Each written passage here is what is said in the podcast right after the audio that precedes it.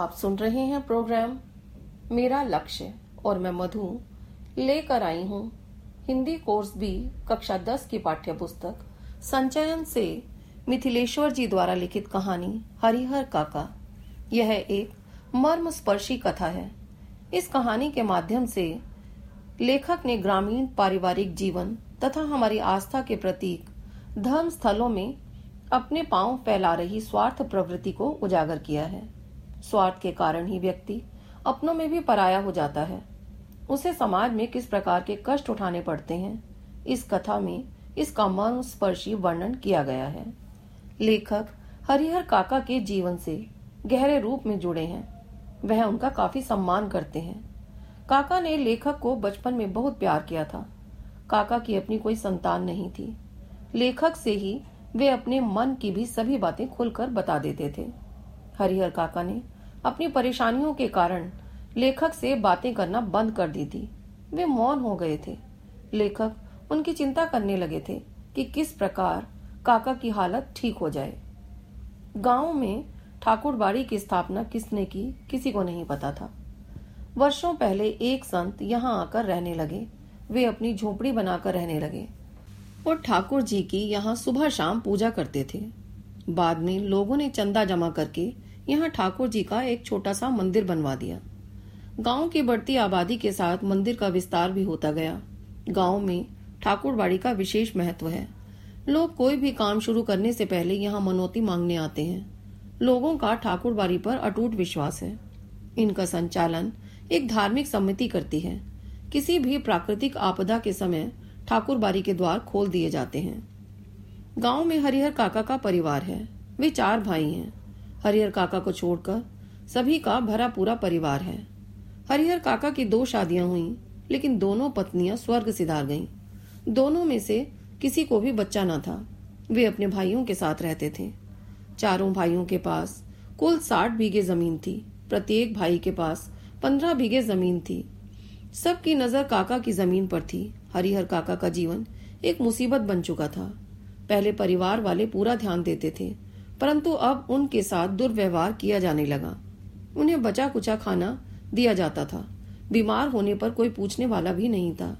एक बार भतीजे के दोस्त के आने पर घर में विभिन्न प्रकार के व्यंजन बने, परंतु उन्हें रोज की तरह भात और अचार ही दिया गया तो उन्होंने गुस्से में थाली फेंक दी और बाहर चले गए।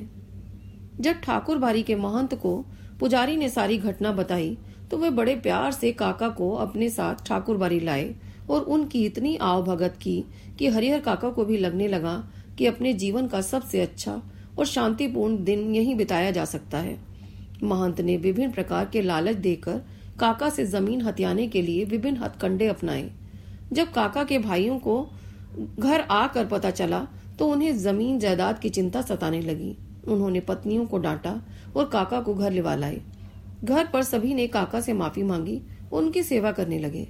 काका ने मन ही मन सोच लिया कि अपने जीते जी वे अपनी ज़मीन किसी के नाम भी नहीं करेंगे। यदि उन्होंने ज़मीन दे दी तो उनका जीवन नरक बन जाएगा। ठाकुर बारी के महंत ने काका का अपहरण करवा लिया और कई कागजों पर अंगूठे के निशान ले लिए और उनके साथ मारपीट भी की। पुलिस की मदद से ही उन्हें छुड़वाया जा सका। हरिहर काका ने परिवार में किसी के नाम ज़मीन जायदाद ना की तो उनके भाइयों ने भी काका को बहुत मारा पीटा। और अपने नाम ज़मीन लिखवानी चाहिए। काका की चीख पुकार सुनकर लोग आ गए और उन्होंने काका को बचाया। अब काका ने निर्णय किया कि वे किसी के साथ नहीं रहेंगे। वे परिवार से अलग, पुलिस सुरक्षा में रहने लगे। लोगों में जिज्ञासा बनी रही कि ज़मीन किसके हिस्से में जाएगी। हरिहर काका बिल्कुल मौन हो गए थे। उन्होंने एक नौकर रख लिया था, जो उनकी पूरी देखभाल करता था। सुरक्षा हेतु पुलिस के जवान थे। वे भी काका के खर्चे पर मौज उड़ाते थे। प्रस्तुत हैं हरिहर काका पाठ के कुछ मुख्य बिंदु। हरिहर काका को महंत और अपने भाई एक ही श्रेणी के लगते थे, क्योंकि दोनों ही उनको नहीं, उनकी ज़मीन से प्यार करते थे। महंत ठाकुर बारी के लिए काका की ज़मीन हथियाना चाहते थे, हरिहर काका के भाई भी उनकी जायदाद के लिए उनका आदर सम्मान करते थे। अनपढ़ होते हुए भी हरिहर काका दुनिया की बेहतर समझ रखते थे।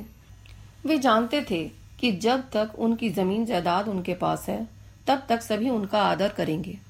ठाकुरबारी के महंत उनको इसीलिए समझाते हैं क्योंकि वह उनकी ज़मीन ठाकुर बारी के नाम करवाना चाहते हैं। उनके भाई उनका आदर सत्कार ज़मीन के कारण ही करते हैं। हरिहर काका ऐसे कई लोगों को जानते हैं, जिन्होंने अपने जीते जी अपनी ज़मीन किसी और के नाम लिख दी थी। बाद में उनका जीवन नरक बन गया था। वे नहीं चाहते थे कि उनके साथ भी ऐसा ही हो। हरिहर काका को जबरन उठा ले जाने वाले ठाकुर बारी के साधु संत और महंत के पक्षधर थे। वे उनको ठाकुर बारी में ले गए। महंत और उनके साथियों ने हरिहर काका के साथ बुरा व्यवहार किया। उन्होंने जबरन ज़मीन के कागजों पर काका के अंगूठे के निशान लिए। वे काका के हाथ पाँव बांधकर और मुँह में कपड़ा ठूस कर उन्हें कमरे में बंद कर कर भाग गए। हरिहर काका के मामले में गाँव वालों की अलग अलग राय थी। एक तरफ़ चटोर किस्म के लोग थे, जो सुबह शाम प्रसाद के बहाने ठाकुरबारी में भोजन करते थे। वे लोग महंत और साधु संतों को खुश रखना चाहते थे, इसलिए हरिहर काका की ज़मीन ठाकुरबारी के नाम लिखवाने की बात करते थे। दूसरी तरफ़, गाँव के प्रगतिशील विचारों के लोग थे। वे किसान थे और जानते थे कि किसान के लिए ज़मीन की क्या महत्व है। वे लोग चाहते थे कि हरिहर काका को अपनी ज़मीन अपने भाइयों के नाम लिख देनी चाहिए। अज्ञान की स्थिति में ही मनुष्य मृत्यु से डरता है।